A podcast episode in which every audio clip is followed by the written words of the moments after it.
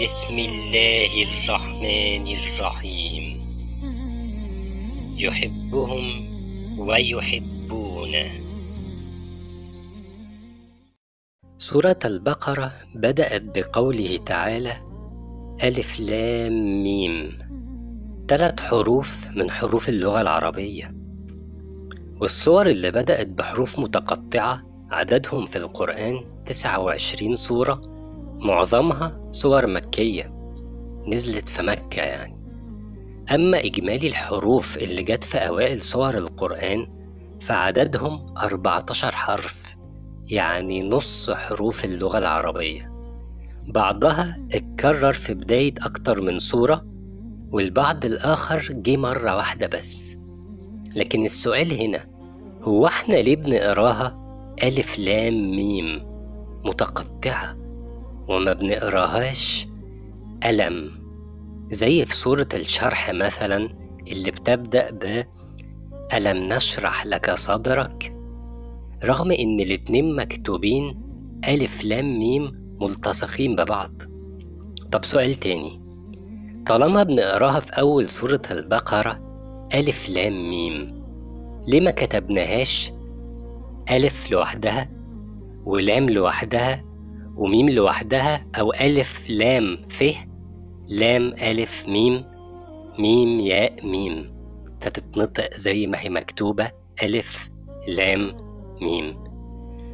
أصل الحروف البسيطة اللي في أوائل الصور دي من أكبر الأدلة إن القرآن ده وحي نازل من فوق سبع سماوات. أصل النبي عليه الصلاة والسلام عمره ما كان هينطق الحروف دي متقطعة كده في أوائل الصور إلا لو كان بيستمع فعلا لوحي وبيكرر ويحفظ وراه لسببين. السبب الأول إنه صلى الله عليه وسلم كان أميا وتقطيع الحروف بالشكل ده ما ينطقوش إلا واحد بيقرأ ويكتب. والسبب التاني إن الأسلوب ده لم ولن يتكرر في الأدب العربي وبالتالي ما ينفعش إلا إنه يكون وحي ودول السببين اللي يهمونا كمسلمين أكتر من أي حاجة تانية تخص الحروف اللي في أوائل الصور دي.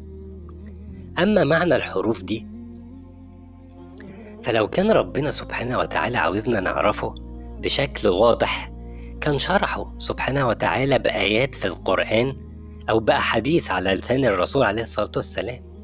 لكن ده ما حصلش. علشان تفضل الناس تتحير في الحروف دي وعلشان لما تسمعها بتتلى أو تقراها تلتفت وتتساءل إيه ده؟ ما هو أصل دي طبيعة النفس البشرية. لما تسمع كلمات أو أصوات غريبة عليها إنها تلتفت وتركز. وعلشان كده بعض العلماء قالوا إن الهدف من الحروف دي هو تبكيت وتعنيف المشركين وتذكيرهم بإن القرآن نزل بحروف لغتهم اللي كانوا أكتر الناس بارعين فيها ما بين الأدب والشعر. ورغم كده مش قادرين لا وقتها ولا دلوقتي ولا لقيام الساعة إنهم يكتبوا أي حاجة زيها. وبعض العلماء قالوا إن الحروف دي أسماء للصور اللي نزلت في أولها أو إنها حروف من أسماء الله سبحانه وتعالى أو من أسماء القرآن نفسه. والبعض الآخر قال إنها قسم أقسم به رب العزة سبحانه وتعالى على شرف الكتابة والعلم وإن أعظم كتاب نزل للبشرية إلى قيام الساعة جه بيه رسول أمي لا يعرف القراءة ولا الكتابة. وفي قول آخر عن الحروف دي يستحق إننا نذكره رغم استحالة إثباته وهو إن أهل الكتاب من اليهود والنصارى كانوا وعدوا في التوراة والإنجيل بإن نبي آخر الزمان هيرسل بكتاب بتفتتح صوره بحروف متقطعة. لكن في النهاية تبقى الحقيقة إن معنى الحروف اللي في أوائل الصور سر لا يعلمه إلا الله سبحانه وتعالى. فاللهم لك الحمد على نعمة الإسلام وكفى بها نعمة. رب اغفر وارحم وأنت خير الراحمين.